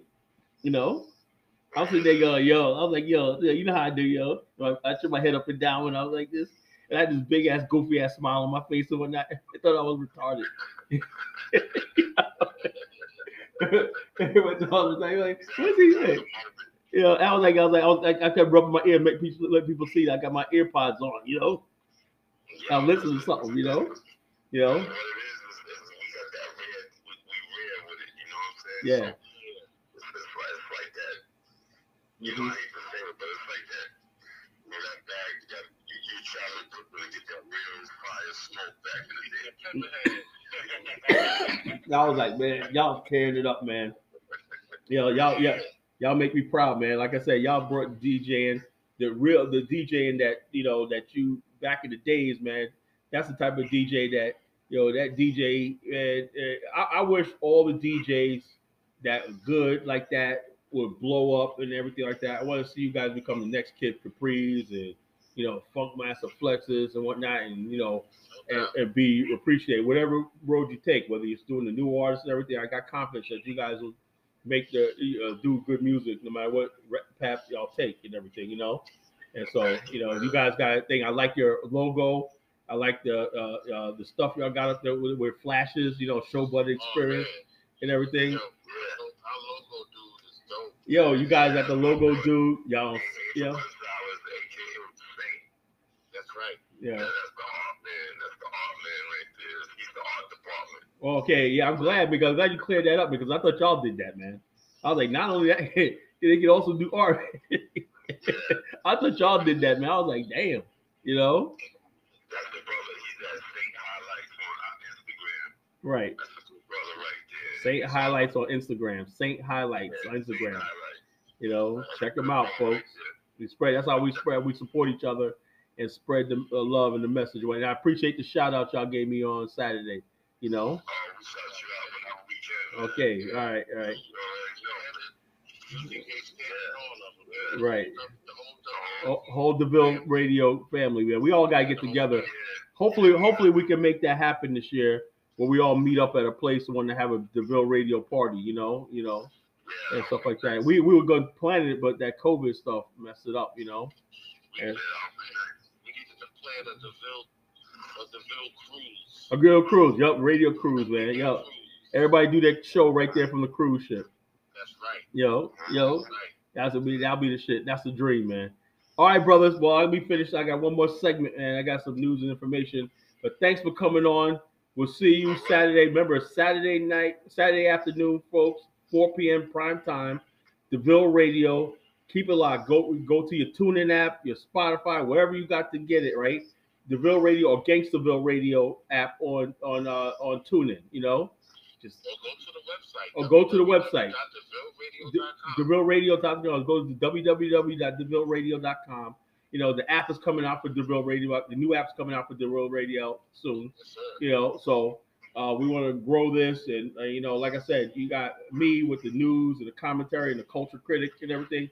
You got C Butter, you got Jake Chris, you got all these other people, DJ Stanham. You got a new art, new uh, uh, a show that started with this female. I don't, I forgot the name of it, but they started one I so DeVille Radio is where you want to be at, folks. You know, this is the family right here, the largest black urban hip hop radio, online radio platform in the world. You know, you know, so so we're uh, we get you heard. You know. So, so anyway, good night, brothers. I'll talk to y'all later. Much love. Okay. Peace, brother. That was my brothers, man.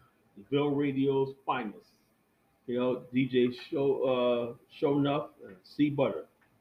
You know, if you don't know, now you know. No. If you don't know, now you know. No.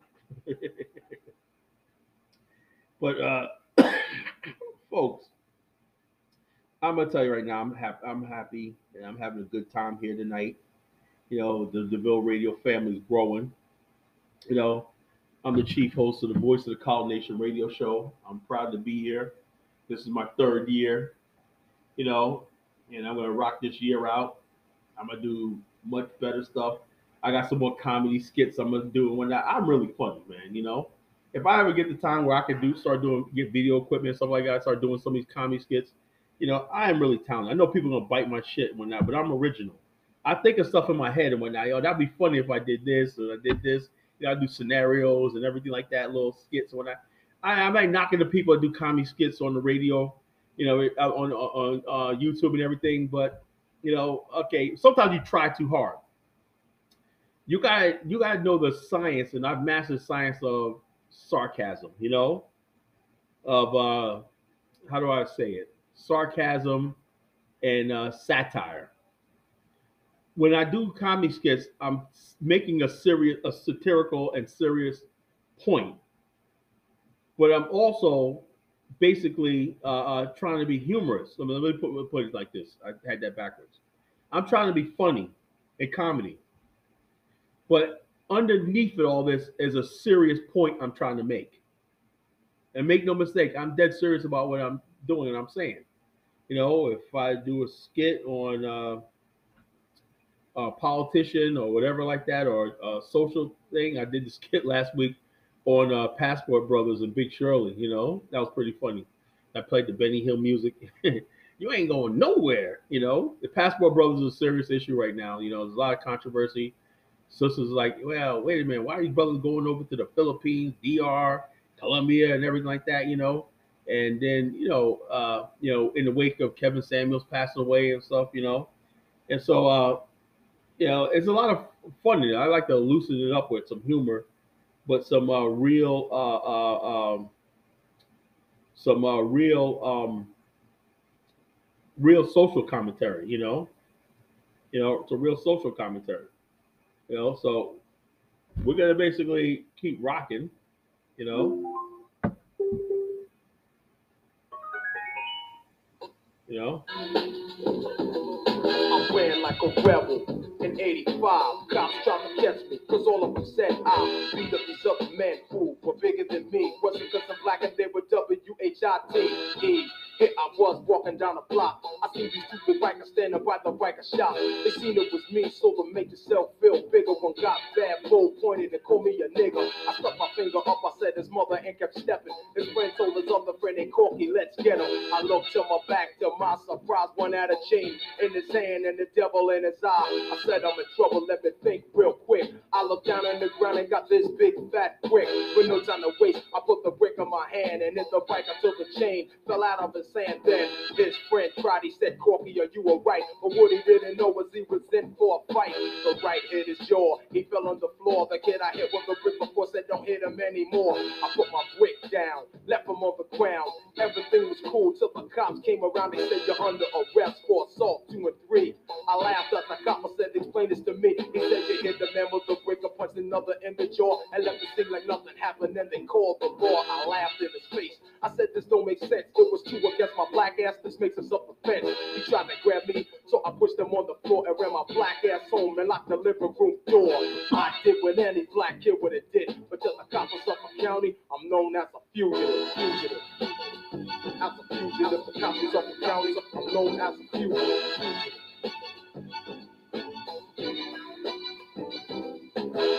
Go to school. I couldn't be late if I missed another day. This can't said I wouldn't graduate. I didn't go a lot. That didn't mean I didn't care. I had to come to school more often to try again next year. Fuck that. I went to school and I tried, you know, to hide from the cops to June of 85. I get my diploma and things would be straight. By that, my graduation cops came and tried to put me on the gate. I ran though with a diploma that I own. But cops chasing me all the way till I got home. I got away again. Why? You know what I did? I ran my black ass home and to them, I'm still a fugitive. Fugitive. fugitive. I'm still a fugitive. Cops of Suffolk County. I'm still a fugitive.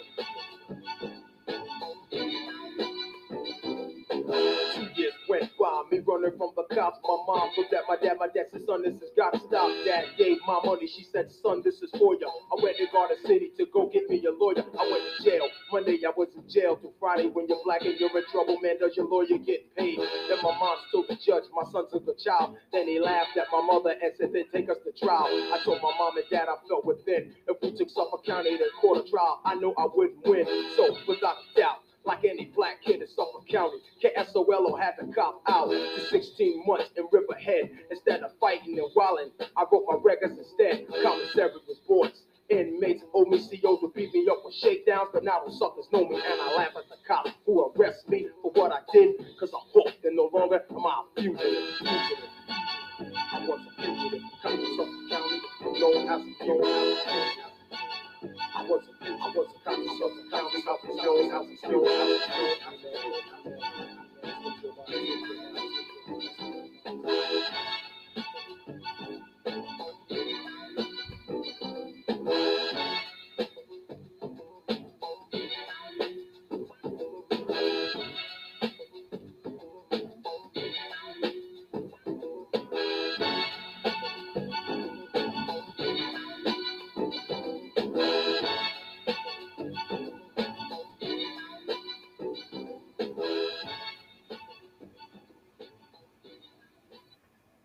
K Solo Fugitive.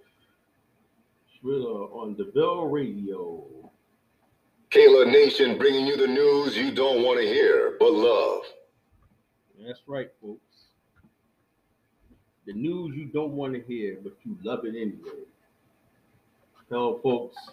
I'm the College Genesis, chief host of the Voice of the College Nation radio show, broadcasting on DeVille Radio throughout the world.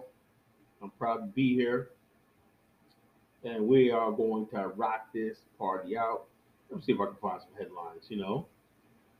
I'm on my third uh, college college Genesis uh, uh, page on YouTube and everything. You know, got hacked, money stolen from me in the first one. You know, some clown. Let me tell you something, folks. If you haven't noticed, there are people online, foreigners, Indians, Nigerians, whoever, that are coming to you saying that they're going to give you want five hundred dollars, right? To get your five hundred dollars, they tell you got to give them fifty dollars, right? And then when they you give them fifty dollars, say, oh, you need hundred dollars to process it, right? Then you then, then then they say they get you this thing. They say, okay, to us to give you money, you have to do a two-way authentication on your Facebook page, right? Before you do that, right, what they do is they get you to say, you know, you say your money's gonna come in like ten minutes, right? I just need you to do this. You get on there and you do a videotape recording yourself saying, yeah, I just got my money, it works and everything like that, right? And then what they do is they, they keep that. They get a copy of your uh, your driver's license. I don't know how I was played right there, and I was I feel like a freaking fool, right? And then they basically uh, you say I'm not giving you no money. They say what they do is they take uh, they authenticate your page, your YouTube page, right? Take the original uh, uh, uh, uh, email address out, so you have no. They lock you out of your own your own Facebook page, right? and they began using your Facebook page to solicit all your friends, using your face, your ID, everything to get them. And I had three people that people thought it was me, you know, soliciting them, right? And how I found out about it was my boy Shabazz out of Colorado, right? And I knew this brother for years, right? He's a younger brother than me. He's 45, right? I, got 10 years a senior. But uh, it's funny thing, people in their 40s, I feel like I'm their senior. I'm getting old. So anyway, uh, I said, man, I got your address, right? Because they what they do, they give you the address. You tricked me on that. I thought I was talking to my boy Shabazz. I knew at his name, and I heard Shabazz on many videos. I'm talking before. I said his voice didn't sound right, man. He sounded like a foreigner. It sounded like a Nigerian or something like that, right? And so finally, what happened was Shabazz put up a new page saying, "Look, my old page got hacked." I said, and I called him. I said, "Yo, that wasn't you." He said, "No, that wasn't me, man. The guy's got me for three hundred. I was like, I got me for five hundred. He took my page, my Facebook page, right? I felt like a fool because he did the same thing to me. He get you up there saying, "I just made this money. This is a great opportunity." Shabazz, I mean, I feel like a complete fool, man. I said, "Negro, I was about to go out to uh, fly out to Colorado, go to your house and fuck you up." I thought it was you. He said, "Nah, that ain't me, man. Come on." I said, "I didn't think that you would do something like this, right?" He says, "I am Shabazz, whatever, like that." He kept showing me a license and everything like that. Why would I have a license and everything? So they do that and everything. And then my boy C Butter, Chris, the dude tried to do it to him, say, "Yo, I'm Kala." He said, "Yo, I know Kala all my life. You're not him. I know what's going on." No, I'm Kala. Basically, almost threatening Chris. Yo, you better give up the money. Blah blah blah blah blah. They they just raping people money. But now in other uh, areas, I found out they're getting people for as much as fifteen hundred dollars. People thinking they run twenty thousand dollars and just basically put fifteen hundred dollars down and get your money on that. And so they're targeting mostly black people, white people too, everybody.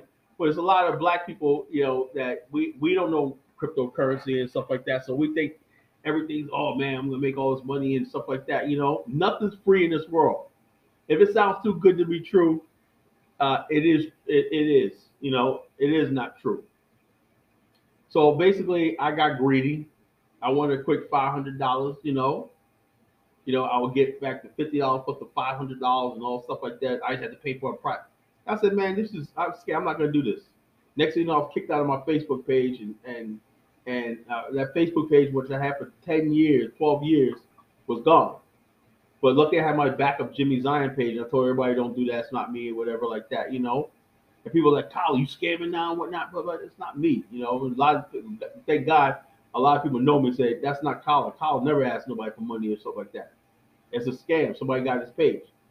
So that that went that went down like that, right? So uh, uh, a month ago, my Jimmy Zion page for some reason, I don't know, but I'll put some some some some some stuff that offends people on there and everything. I went to go get on the page one day, right, and it says uh, you have a community violation. I didn't post something in two days, and so they showed me what I posted. I said I didn't post that, and it said if you disagree with this, click this button right here. I'm like a fool. Click the damn button, and I gave them my information, my phone number, everything, and they hacked into my account, right, and blocked me out of my account. So I had no access to my Jimmy's Zion page. So I was almost done with Facebook. And then something said, uh, why don't you, after about two weeks, I said, let me try to make another College Genesis page, right? Whatever happened with that College Genesis page must have got destroyed. Because when I went to go make this College Genesis page, right, it let me do it. It wasn't taken. So I'm starting off all new. I got almost 300 friends now. I had a few thousand on the original College Genesis page, but hey, I'll start with 250. I don't care. As long as I can get my message out there and stuff like that. Know, everybody knows where to look at for collar on Facebook. You know, I don't do Twitter. You know, I got rid of Twitter uh, a year ago. I said it's not for me. I don't really use Instagram.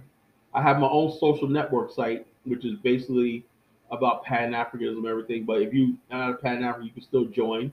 It's the uh, you download the app and then sign up for the account. It's the BAIO Global Pipeline. That's just a Pan African group and everything like that. We talk about uh, uh, Pan African politics, Black nationalist politics, and stuff like that. You know, if you want to get on there, if you're into whatever you're into, you want to create a group and network of people, you're more than welcome. We welcome everybody in there. You know, it's a clean page, no cursing, no no obscene stuff, no pornography, no provocative stuff, and everything. It's just basically about culture and everything. If you want to do hip hop culture, you're more than welcome to join it and create a hip hop group, whatever. You're more than welcome to it and everything like that to join our social network and just network with people on different levels and everything. All we ask is, are you black or black African descent? You're black African descent. You black people, you're black. You could join. Not racism like that, but it's just for us. You know, it's just for us. Just us basically being a community again. So we have a lot of people from all over the African continent, people from the Caribbean, people from the UK, and everything like that, celebrating black music, culture, politics, and social topics and everything like that. So if you want to join the BAO social network, it's right there. Just download the app on your app store or your Play Store. You're more than welcome, and you're welcome to come in. Okay. But well, including tonight, man, I want to basically talk about some headlines. You know, this is Black History Month, right? And this month I'm going to be doing a lot of Black History starting next show. Uh, the importance of Black history, the importance of basically being proud of the inventions and stuff like that. You know, even hip hop, you know, DJing and stuff like that. That's part of our whole heritage and our history and everything. Our contribution to the world. We contributed you know, through science, music, art, education, you know, inventions and stuff like that. So uh, being proud of what we are and what our people accomplish is very, very important.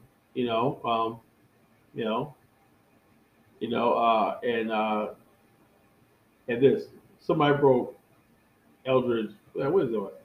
Larry from Three's Company was a broke sip. I don't put that, but he had he got girls though. But he got girls though. you know. Yeah, Larry got girls though. How's that? You know. They don't make shows like that anymore. You know. Larry and Jack were always about trying to get laid, trying to get women and whatnot. You think they don't put that down there now? No, you know, you know they you're not gonna basically put that down there now because you going out there liking women and trying to get with women and loving beautiful women or whatever. That's a no no nowadays, you know. You can't do that. You can't do that, you know. You know, can't do that. Uh, you got uh, for Black History Month, they're bringing out uh, uh, Wakanda Forever and uh, uh, to uh, do, DVDs and stuff like that now, which is good. you know, uh, which is good. And people say, "Well, Kyle, you didn't like the. I, I, I like the movie a little bit and everything, know, but you know, I guess you know, and now that I'm thinking about it, you know, let the women have something, you know. I am the queen, you know. that's not what the original Black Panther was all about. It was King T'Challa, uh, his father, and there was a, pat- uh, a fraternity, you know, kings and everything. Now it's a queen because we got to give the sisters some shine, you know. You know, it's it's like it's like uh, it's like hip hop, you know. You know, what I'll do, I want to do a show. I'm talking about female rappers, you know. When hip hop came out, right? I'm trying to think of who's the first female rapper out there that I remember. First female rapper I remember. It could be somebody before that, right? There was some MCs that used to tear it up, right? The first one that I believe that got famous, I believe was uh, Roxanne Shante. You know, when she went at UTFO, first a lot of brothers was like, "Yo, man, who's this girl talking?" Because hip hop was just men talking their crass stuff about women and everything like that. And so it was a man thing, you know. And so when she came out, a lot of dudes, including myself, was kind of like, "Who's this girl talking this cash stuff and everything?" And then we had MC Lyte, and we had Queen Latifah, you know, you know, we had Lady of Rage, you know, we had uh, Salt-N-Pepa, and these female artists doing their thing. We had JJ Fad, and you know, we started warming up to the idea of female rappers and female MCs and stuff like that, you know. And uh, I like to see some of these women, you know, get the respect and honor that they deserve in the, the, the music that they help build and create and expand and everything like that. So it's all love, you know. You know, there's room for females, and then rappers, uh, white rappers. People ask me, "Kyle, what do you think about Eminem?" I love Eminem. You know. Matter of fact, I'm gonna do a, a show too about the white boys, the white people, or you know, white chocolate uh, hip hop and everything. And I, I do believe when I first heard Eminem, I first thought he was black, you know. And it was a real MC. It was the first white real MC I ever heard, you know. I never thought a white person would grasp the the, the, the MCing and you know how it's supposed to be on the rhythm, the beats, and everything. If you listen to Eminem, it's a little bit of Kool G Rap, you know, LL Cool J, you know, uh, and all different elements you see in Eminem's uh, delivery, his rhyme, even some Rakim, you know, KRS One. So, bottom line is this, you know, I, I give respect. I thought that when Eminem came out, there would be more rap, white rappers that could rap on his level, but it didn't happen. He had Paul Wall, but that was more like a southern sort of thing, you know. Uh, you had uh, uh, MC Serch and Pete Nice. They were all right. They were good. You know, we we we accepted them and everything. Well, who he didn't accept really was Vanilla Ice. Even though everybody knows you all like that, uh, the Ice Ice Baby beat. You all like that shit. Ice Ice Baby. You know, you get brothers in the corner. Ice Ice Baby. You uh, yeah. Uh, you're, you're you're grooving to it, you know, and then when somebody comes around, oh, I ain't listening to Vanilla Ice. But you know you like that vanilla ice, you know, that that ice ice baby stuff, you know. Uh and then now you got this rapper Machine Gun Kelly. And uh now it's not it's, it's uh you got white rappers doing their own thing, doing with their own genre. It's not hard. You got rappers in uh Korea now, you know, K-pop rappers, you know, who are MC and stuff like that, you know and then it walked off until you got Chinese rappers, you got Chinese drill rappers and everything like that. But I'm saying that the original style of rap and everything is is is being alive in other cultures, not necessarily in America. For example, uh, if you want to see hip hop the way it was in the '90s, like the rappers, the breakdancers, and stuff like that, and the DJ and stuff like that, you got to go overseas because nobody in America promotes like the real hip hop scene, you know. And and like I said, I I I say that back in the '90s, right? They took hip hop from the streets and brought it to the club. You know, the club and and the the, the uh, room 112 and the Lexuses, the uh, the Diablos, the uh, uh, the uh, the Bentleys, and the Rolexes, and the Gucci's, and all the stuff like that. The Prada that replaced, you know, just uh, two turntables and a microphone, and people, you know, just emceeing. The backdrop of your Boogie Down Productions, right? All their videos were on the streets. You know, they had graffiti in the background and everything like that, right? And then next thing you know, if you want to do a rap video and you got getting out of a jet, you know, you can't nobody hold my pride. If you ain't got a million dollars spent on a video, you know, it's not going to get played. So therefore, you know, you know, you say, well, hip hop evolved. I don't think that's evolved. You know, I think that's just basically it was co-opted. It was co-opted to you know to for a mainstream audience, and I really don't think hip hop at that time in the '90s was ready for that. That's why there was so much conflict. There was so much backlash. You know, because let me give you an example, right? No one said anything when uh, Run DMC did uh, King of Rock and said, I take airplane flights at huge heights. Or Run DMC said, I'm a sucker MC and you're my fan. You know, and he's talking about, you know, you know, uh, stuff like that because it was still relatable to the average person. Listen, I can get a big house. I can go on an airplane and everything like that, you know. I can do champagne and everything, but it was still relevant to the streets. But but when hip hop took this thing where people were given unrealistic expectations, if you're not basically uh, uh, uh, uh, uh, pouring champagne, taking champagne bubble baths, and uh, doing all this stuff, then you weren't a real MC. If you didn't have money, videos of you laying in piles of money with all these fine women around you all the time and everything. Because remember when Rakim when they uh, did Don't Sweat the Technique, they had the guy Rakim with a bunch of women in bikinis and everything, you know, sitting by a pool, and people weren't feeling that. They didn't feel like that was a real Rakim anymore. And then a lot of rappers said, "Look, I can't do that. You know, I can't do that. That's not who I am." And those rappers were put to the side because Hot 97, VH1, BET, and MTV they said who's going to basically do what we want to have the image of rap. You know, who, who, who where it's now street.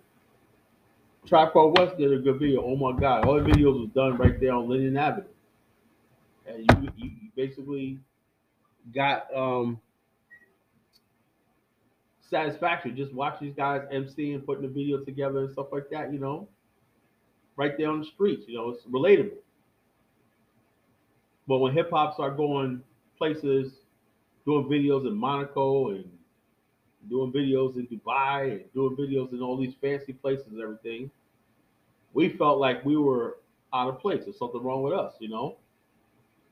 And so people like, yo, if you want to get into the art, man, you know, nobody, they start calling you Dusty, start calling you uh, a mad rapper and all stuff like this. So folks, this has been a Voice of the College Nation radio show. I'm the chief host of College Genesis. I will see you next week. Same college, uh, ta- same college time,